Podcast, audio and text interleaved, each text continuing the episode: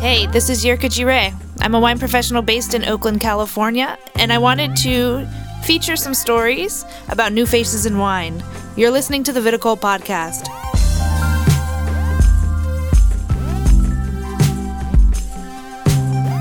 Welcome to Redefining the Vigneron, featuring the 280 Project.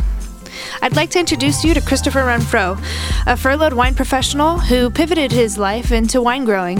Chris hails from Kentucky, but his military brat background took him all over the world. Ultimately, he landed in San Francisco. Chris has worn many hats in his lifetime, from working in a governor's office to being the assistant wine director at Liho Liho. But the most inspiring role he has taken on has been in creating the 280 Project. The 280 Project is led by black and brown wine professionals and is an educational nonprofit initiative. Founded in 2019 by Chris, the 280 Project's goal is to empower inner city individuals into learning about viticulture and horticulture. Also, Chris aims at teaching people how to reclaim neglected land and space and realize the lucrative economic opportunities there are within the wine industry. According to the Association of African American Vintners, one tenth of 1% of winemakers and wine growers in the United States are black. 280 aims to increase the number of BIPOC winemakers and growers in the US and combat that number through its apprenticeship program. So let's jump into talking to Chris about the 280 project, how it started, where it's going. This is the Viticole Podcast. Uh, so I would say it all started when I met Steve at uh, Revel tasting, or not Revel tasting, but like Revel held a, a little seminar talk, and Mimi Casteel was there, and Steve Matthias, and we're both there speaking. And I don't know, I was just super hooked listening to Steve, listening to Mimi, and yeah, it was really awesome. I ran into Steve actually before the event on the street, and he kind of was like, "Hey, do you do you know where this place is?" And I was like, "No, man," but I don't know. He was just such a nice guy that I was like, "This guy's awesome." So when we finally got in there and like we're listening and asking questions, I was like, "This is someone that I want to like learn from. This is someone that I would like to work with eventually." And uh, yeah, once I had that space and I started thinking about it more, I was like, dude, like Steve's like the guy to like kind of think about. And when I was talking with Beth, Beth was like, yo, we should talk to Steve. And actually, basically, it all came together because I'm trying to get this grape called Koshu, uh, Japanese grape. And I reached out to someone in Japan. They were like, we'll send it to you. Do you have anybody that like is uh you UC Davis or anything like that? And I was like, oh, I know someone, Steve Matthiasson. So then I reached out to Steve. Steve was like, hey, I know a lady named Beth. Beth was like, hey, I'll get you the vines.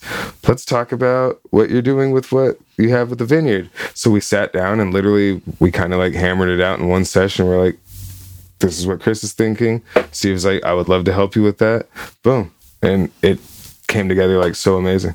Yeah, it was it was literally like Steve just was like, I would love to be a part of something like that. Food, yeah. wine, people, all of them working together. Well, it's all the same goal. It's all the same thing. It's like when I think about it, like the actual farm to table thing that bothered me so much working in restaurants wasn't that it wasn't authentic. Mm-hmm. And it's like when I think about what black people probably have been doing since we've been on this soil, it's farm to table. Mm-hmm. You know what I mean? And it's like kind of really crazy if you think about.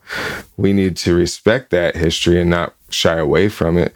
And when I think about how luxurious our food is and how much time and thinking and like feeling goes into making these beautiful dishes that like I guess are now coming back into fashion and coming into fine dining mm-hmm. that it's like I think we should really honor our skills but also like know that we still can do this that we still are those same people. And I think having the appropriate history of what we've been doing, like I have Monticello's whole um, kind of like gardening booklet of what the slaves grew and what they were doing on that property.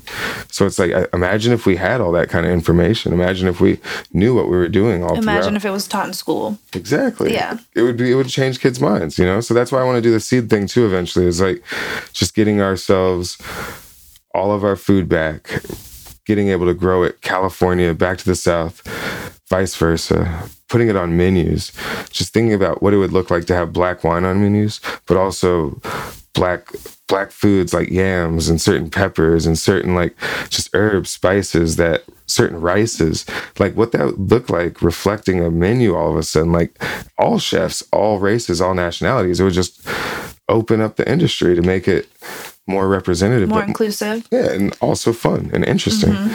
So it's like kind of fun when you think about it like man, it seems like a lot of work, but it's also like this is crucial to do because it's like if we don't do that, we're going to give up something so powerful to ourselves. Absolutely. And I really do think about in this last year, like 2020 vintage, I now can like pour a lineup of eight different wines mm-hmm. from different either black winemakers, mm-hmm. Asian American winemakers, Latinx winemakers, queer winemakers, mm-hmm. All from the United States. And I honestly didn't think that was possible three years ago. I remember looking around and seeing maybe five to six people who were either interning or, you know, trying to figure out the wine space, but nobody who was actually being able to make their own wine, own their own label, you know, have that bottle that they can really just put in front of you uh, to pop and pour. But that's just within the last year. Like, we're literally like a year from when all of the George Floyd marches were happening. And I just think about this is almost a year that I've known you too. Mm-hmm. And I think about all the changes that have been happening in such a short time. And they're they're definitely wanting for more. Mm-hmm. But I honestly see that the sky's the limit. I see meeting you where you were like, "Hey, I have these vines and I want people to come to them and I want to make grapes into wine and I want to blow this up. And then come a year later, you have this respected apprenticeship with Steve Matthiasson. You have the ear of a lot of the leaders in viticulture. And I know that you're only going to keep going. It's it's really amazing to see how powerful we truly are once we grab the reins of our own destiny. So I'm just really proud to know you. Thank you. And I know that it's been such a tough year for both of us, but it has. When we sit still in this room, like I'm really like taking it all in. Thanks. And man. I'm just I'm overwhelmed with gratitude for it no, and I for meeting the same you. Thing. I feel the same thing because it's like honestly, it's like I don't think a lot of people that don't know us understand how powerful this feels for us. Like, I want everyone in the world to understand this isn't about just me. Like, I felt so alone in being able not to have a space or have the friends that I wanted to talk to. The things that I heard in restaurant spaces, the the stuff that was being said around me about how we eat and what we like as far as food, the judgments that I heard, I was just like, this is this is not fair. This is not okay. So now to be like in this space, I see it as like literally just the tip of the iceberg. It's there's so much about to come and so much about to like unfold in such a positive way. You know, because I think about like I think about like Ahmaud Arbery. You know what I mean? Like and it's like I think about like that was like the one for me that really like threw me into that feeling of being like what are we all going through this man was like hunted down you know what i mean and it's like it's scary to think that that was only a year ago but so much good has happened. But I also don't want to let go of the idea that like I hustle because I don't know when this is going to stop. Mm-hmm. And I don't know what to look forward to. I know that I never will stop and that I put one foot in like front of the other every single day. I wake up every single day.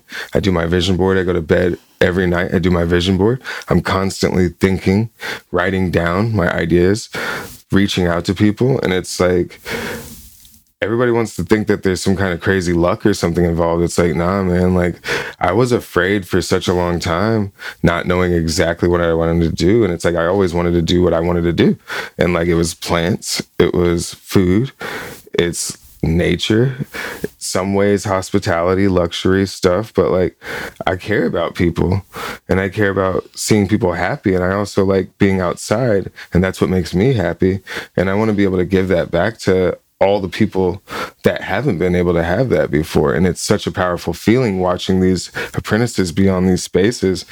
And I don't know if they always feel that I am the same as them. Like, I'm just like, man, this is like an opportunity to learn everything, to be able to do everything. Like, it's like, I really don't I don't even understand how I got there. Like, you know what I mean? Sometimes I'm just like, wow, you really can just ask for it and it'll happen. Like, I literally told my partner today, I was like, man, all I did was ask. All I did was ask for the land. All I did was ask for vines. All I did was ask for people to want to be interested. All I did was ask for a community, you know? and and it all came. So I really hope people realize like what I learned is just ask, just keep asking. Don't be afraid to ask, and just show up and like really do what you say you're gonna do, and you're gonna find people that support you more than anything. You know. Absolutely, absolutely. I it's been the same story for me. Um, but to switch gears mm-hmm. a little bit, it's not just you don't just give back by you know, connecting people to the land, connecting these apprentices with these teachers like Steve Matthiasson, Mimi mm-hmm. Casteel, so on and so forth. You also have been the push behind Feed the People Collective. That's also at Alemany Farm, mm-hmm. where and tell us a little bit about where Alemany Farm is in the city of San Francisco, sure. and tell us about Feed the People Collective because I think it's it's something that people don't really know that you do as well on top of all this other like wine and food world work yeah. um, but it's also just as beautiful and just as powerful so alemany farm is at the edge of bernal heights and kind of right where Mission Street off the 280. It's a very urban park. It's a San Francisco public park. It's 3.5 acres. It's open to the community all the time. Um, but my biggest problem with it when I came was that I didn't see any young any of the young black kids coming into the park and playing. I didn't see them coming into the park and eating. I didn't see any of the elders really coming in and harvesting food. And this is a place where all the produce, the vegetables, the fruit, everything is free. And I didn't see our people taking that. And I was just like, how how is this happening? Why is this happening? And I don't know, just seeing those vines, I was like, that's the first way I'm going to do it. But then I also saw this outdoor kitchen and I was just like, whoa, what is this? And it's this beautiful outdoor kitchen with like two grills. It has running water, marble tops, and it looks like something out of like a chopped episode that's super fancy, just beautiful. And I was looking at it and I'm like, wow, the I'll call them the projects because that's what people look at them as. They don't really call them apartments, mm-hmm. but the projects are right there, and that's why I called it the 280 project because it's off the 280. Mm-hmm. It's right next to the housing projects, and it's something that I'm learning as I'm doing. It's a project in life, you know. So the 280 project is a direct reflection of where Alemany Farm is and what's going on right now. And I saw this, and I was just like, man. Just like I said earlier, I was like, I didn't see any of these people in my restaurant when I worked there, any of the restaurants that I worked at. You know what I mean? And and it made me feel so sad in a way that like my life is probably where I'm at because of the food that I ate, the culture that I got to have, knowing that I was a black kid, even though racism existed, my mom still put me in situations where I got to see other stuff. You know what I mean? Like I came back to America after being in Europe for a long time and I finally learned out that most black men don't live to the age of 21. That's what I was told as a kid. So I like think about the young black kids in this neighborhood and I'm looking at them all and I'm like damn, dude, they can like ride wheelies, they can do all this stuff. They're like so smart, they're so good at everything, but they don't have any relation to this land. They don't know anything about the farm. The people don't know about them. So I immediately just kind of like was like, I'm gonna call out the chefs in the city that say they're all farm to table, that say they're all about community, and I'm gonna ask them to donate one day out of the month and come provide their services, their culinary expertise, their flavor, what they feel like they want to cook, and do it for free. And my friend Haley and I, Haley Garaboto, she she's a Filipina chef, half Filipina chef, and she helps put all that stuff together. And I thought about it, and like everybody's always like, do you want the community to come to you and eat in the park? And I was like, I mean, if they if they wanted to, they would. And but what I do is I run the food just like running a, a restaurant. I actually walk it to people's doors and I ask if they're hungry, if they would like lunch, and I knock and then I ask how many plates they would like, and then I drop off that many plates after telling them what's on their on their on their plate. And it's crazy. You walk up to some house. You're literally just running the food to their table. Yes. Yeah. Exactly. And I mean, dude, you open the door sometimes and there's like 90 year old, 80 year old ladies that push the door open with one foot in a wheelchair.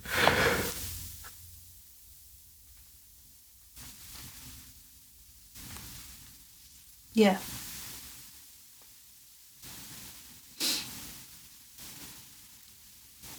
It's painful. It's crazy. They don't have food to eat. Yeah. And they're like, where am I going to get food? And it's weird. It's like, I look up the hill and I'm like, there's grocery stores, there's parks. And it's like the black community is forgotten, but people still drive through their neighborhood to get up to their neighborhood. And it's weird. It's like there's old Asian people, old Latin people, but it's like people forget that they even exist. Like they don't have a corner store nearby. They don't have anything nearby. Food and cars, desert. they zoom by like 100 miles per hour. It's like,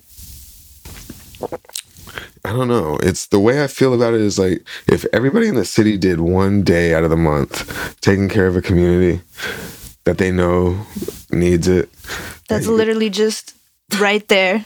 That you could change so much in the city. Not even a block away. dude and it's crazy. It's like if you just gave eight hours of one month to doing something for someone else and even if you don't have the money if you can like get it donated if you can do whatever you can like figure it out. Handing out sweatshirts handing out anything just seeing if people are all right you know what i mean? And people are like do you think those people appreciate it? And people say those people and i'm like you mean like me? Like like black people and a lot of people forget that. They forget like while they're talking to me that i'm like a black person mm-hmm. while they're saying these things a lot of the times. And i'm like yeah they appreciate it. They tell me thank you.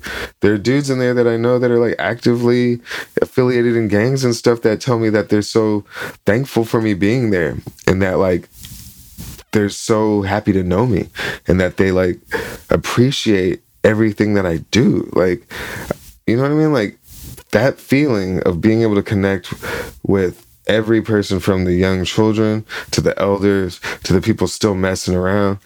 It feels cool and everybody's like it's interesting that you got their trust and stuff. And it's like no it's not. It's not. It's like it's crazy. It's i just walk through the neighborhood and i talk to every single person You and just I treat always, people like they're humans. Exactly. And it's like that's the thing, It's like talking about the wine, talking about the food, it's like a lot of people forget I still feel black in America. I still relate to these people a lot more than I relate to a lot of other people. So it's very much in my mindset to make sure that these people are taken care of. I may not have anything, but like I'm going to give them everything because I believe that if you take care of people while you're coming up that they're going to like be able to take care of themselves and that I want those kids to one day be able to take care of themselves and do the same thing for their community. That's it. You know? And you're doing it, man. Like people are seeing what you're doing. Those kids are seeing what you're doing in the farm, like showing up every day to take care of vines, showing up every day to take care of vegetables. Like it's not going unseen and no write up in any newspaper is going to give you the fulfillment that serving your community can give you. No, it's it's it's kind of wild. It's like even even though it's just been a year, the amount of I've literally touched every single door in that neighborhood. I've literally met, like met every person that kind of lives in that neighborhood. I work the food pantry in that neighborhood, but it's it's more than that. It's the fact that like I actually know each person. And it's it's wild. It's like even in privileged neighborhoods, how much do you know your neighbors? Yeah. how much do you know people and it just makes me realize that that black community as much as they're down they all have a community mm-hmm. they still all talk to each other they still all walk to each other's houses borrow sugar say what's up to each other barbecue it's it's it's an actual community where I don't I see a lot of that is lost in San Francisco. You know what I mean? No ma- no amount of wealth can actually just create a community. Create create connection. It doesn't do it. You have to actually have people that are willing and wanting. And sometimes people need to struggle. Sometimes people need to like also just be appreciative and be happy. And I can see that community as down and out as it is, gunshots happening and stuff. People are happy they're just alive and they have a place to live and they have a roof over their heads and they have food to eat. You know what I mean? So it's like me giving that one day back to people is like, this is at least I can like, you know what I mean? Mm-hmm. Like, this is at least like what I should be. Yeah, doing. this is nothing for me to do. No. One day. This is what I learned working in a restaurant, doing it for other people that didn't care about who I was, that yeah. didn't care about what I looked like or what those people look like. So I'm going to go ahead and take all that information and knowledge and just pass it right along. Here you go, and pass the health food with it, all of it. You know what I mean? The mindset that somebody cares about you it's gonna like last in people's minds and hearts forever. You know what I mean? It's like, and that's the thing. It's like just to keep being able to do it and sustain it that's the hardest part about like doing these things it's like a lot of people do stuff as fads or trends it's like i don't want to do that it's like i would really honestly like to do this kind of work as my job in life yeah forever yeah. yeah feed your community drink wine hang out farm bring kids to the farm bring families to the farms, being able to be that person, you know what I mean? To be like able to actually show people what it's like to get out of the city, get out of struggle, to get out of your heads, to be able to like be in a space that's not just away from like crime and stuff like that, but also like controlled mm-hmm. by police officers and all these types of things. You know what I mean? There's so many city pressures on the black community that we forget that it's like, how could you ever even start to think about making wine? Yeah. How could you even start thinking about wanting to be a farmer? When people cruise through your neighborhood and want to like arrest you for marijuana when there are many many white men getting wealthy off of cannabis. When there these things are happening and it's like speak on it. It's weird. It's like to me you know i really don't like that this is happening. This is like what the control of land and land access looks like. I've watched the whole city be disrupted by people getting displaced from their homes from things like drug laws.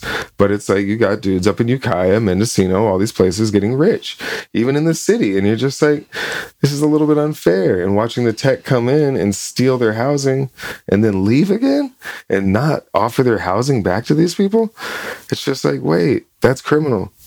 This is scary. Like where where where and what are we doing? Like you know? how do we how do we show up for ourselves and still like value our joy? Yeah, it's it's tough. So I mean, I'm so appreciative of this wine and food space and it was awkward working in hospitality.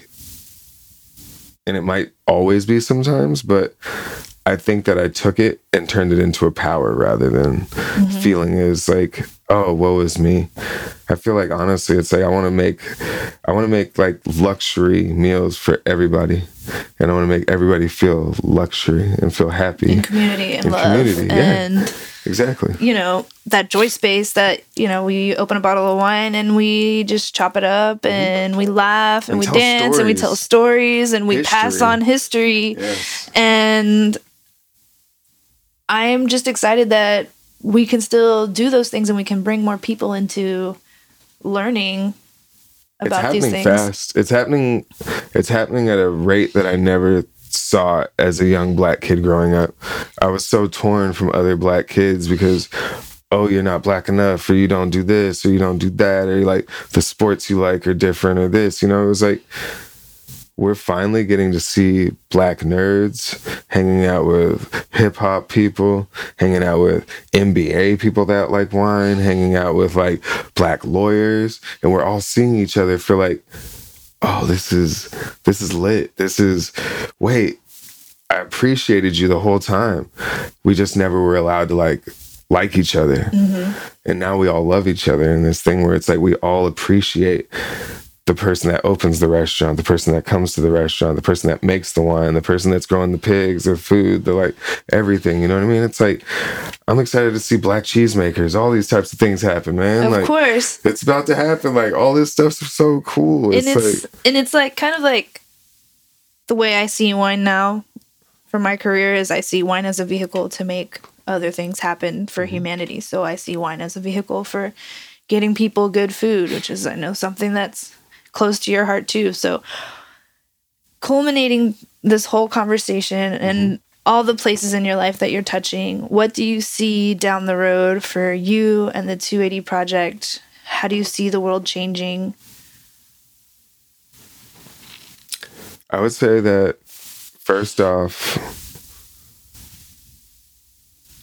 just impacting as many people of all walks of life and that you have the power to do something positive too is like what I would first say. What my goal is, is to open up this space for learning how to grow grapes, how to access land, how to care for your land, how to care for yourself. You know, financial literacy is all in this kind of stuff. Mm-hmm. Generational wealth is in this. Community is in this. I think of like co op wine spaces, co op vineyards. I think about taking over Lake County and turning it into a black AVA and seeing it as like instead of the Great Gatsby, the Great Blacksby, where we're all driving around in convertibles and pointing at each other's wineries and grocery stores and banks and different restaurants and stuff like that and having houses on a lake and still living in the city but being able to like commute and feel safe and regenerate that land and bring it back and working with indigenous people and helping them also reclaim their their space and respecting them and working together and like being allies and um traveling man. I want to take black people to all the places that are interesting for grapes. I think we should be going to Chile. I think we should be in Argentina. I think we should be going to Japan, Spain, Portugal, South Africa. I know that they're growing grapes in Kenya. I mean, there are all these places, France, but like until we get to really touch those soils as a group, I don't think we're going to realize what that The possibilities. yeah, I think once we get over there in a group of like 10, 20 of us, it's going to be something where people are like, whoa, you guys are all doing that? And like, yeah, we're doing that. But I think we're to have that feeling of being like, I might want to stay over here. I might want to call this home or I might want to learn here for a while. I want to, you know what I mean? So I think that's my goal is like trying to figure out how to get people into viticulture, how to get people land, and how to get them abroad mm-hmm. you know and then just also feeding my people man and like the knowledge feeding them food feeding them knowledge And you're making all of those things already happen through 280. And I'm just proud to know you, man. thanks. Thank you. Proud proud to know know you. you. We're both doing it. It's it's wild. I met you honestly being like whoa somebody like that wants to talk to me. This is awesome. That's what i feel about all of our friends now. Like we mm-hmm. have like a really cool little group of people that i'm like i'm so proud and so like blown away that we You can just pick up the phone and call Jade or you can call Etty or Bianca. Yeah. Iman. Like Iman just so many yeah. Positive people too. That's what I want everybody to see once they meet us all, once they see us all. I can't wait till we have a huge black wine conference like in Atlanta or something one day. I told Sakari Bowman this one day in like the Superdome or whatever, the Atlanta Dome or something like that. Like all of us coming to a place, like even Oakland, you know what I mean? Like imagine us all pouring our wines for each other, all of us seeing each other in a space and being able to actually be like, Feel safe. yeah, and be able to be like, yo, you're coming to work with me. Yeah. I'm coming to work with you. Like, bing, bing, bing, meet this young person, meet the, you know what I mean? Like, mm-hmm. it really is. It's like until until we get that though, it's like this is the way right now. This is it. But it's coming. I can feel it. Something something so big in our spaces is about to happen. It's gonna be like an annual thing. It's gonna mm-hmm. be all the time. It's like this isn't a one time thing. This isn't a fad. This is just the beginning of like us owning land with wineries on it, with Growing our own food. Yes, Yeah. man. Like it's like being able to raise livestock. Like people don't know this, but I used to be such a nerd. I used to breed fish. I used to breed animals. I raised parrots. I was into like animal husbandry. Like, so I really am like that dude. Like, I'm there, you know what I mean? Like, I'm ready to like be able to do all of it and be able to have properties, but be able to teach that to the young black communities, all communities, to be able to understand like you don't have to rely on somebody else to feed you. You don't have to rely on the world to keep you healthy or to keep you happy. Like you can find that yourself, you know.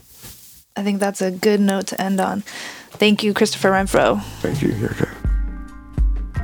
Thanks for vibing with us today. I hope you enjoyed that episode as much as I did. Every time I sit down with Chris, we really get down to the heart of why we do what we do. And it's obvious to me that everything that man does is for the heart and for the people. You can keep up with the 280 Project by following them on Instagram. It's all spelled out, the 280 Project. And you can follow us too at Viticole Wine. Join us this Thursday. We'll be hosting our pre Labor Day sale at 10 a.m. Pacific Standard Time. And to keep up with everything happening at Vitical, sign up for our newsletter. I'll put a link in the description box, or you can just go to viticolewine.com to join us. Thanks for listening. This is Jirka Jireh signing off. Don't forget to rate, like, and subscribe to this podcast, and we'll catch you next time. This has been Redefining the Vigneron, featuring in the 280 Project.